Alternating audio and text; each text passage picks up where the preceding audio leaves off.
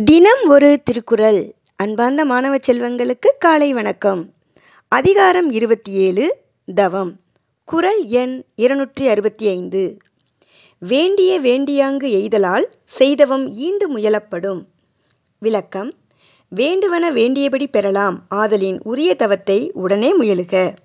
தவத்தினால் விரும்பியவற்றை விரும்பியபடியே அடைய முடியும் என்பதால் அறிவுடையோர் தவத்தை மேற்கொள்ள முடியும் என்று கூறுகிறார் திருவள்ளுவர்.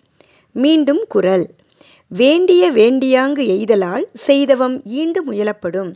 நன்றி மாணவ கண்மணிகளே. வாழ்க வளமுடன் வாழ்க வையகம். மகிழ்ச்சியாய் இருங்கள்.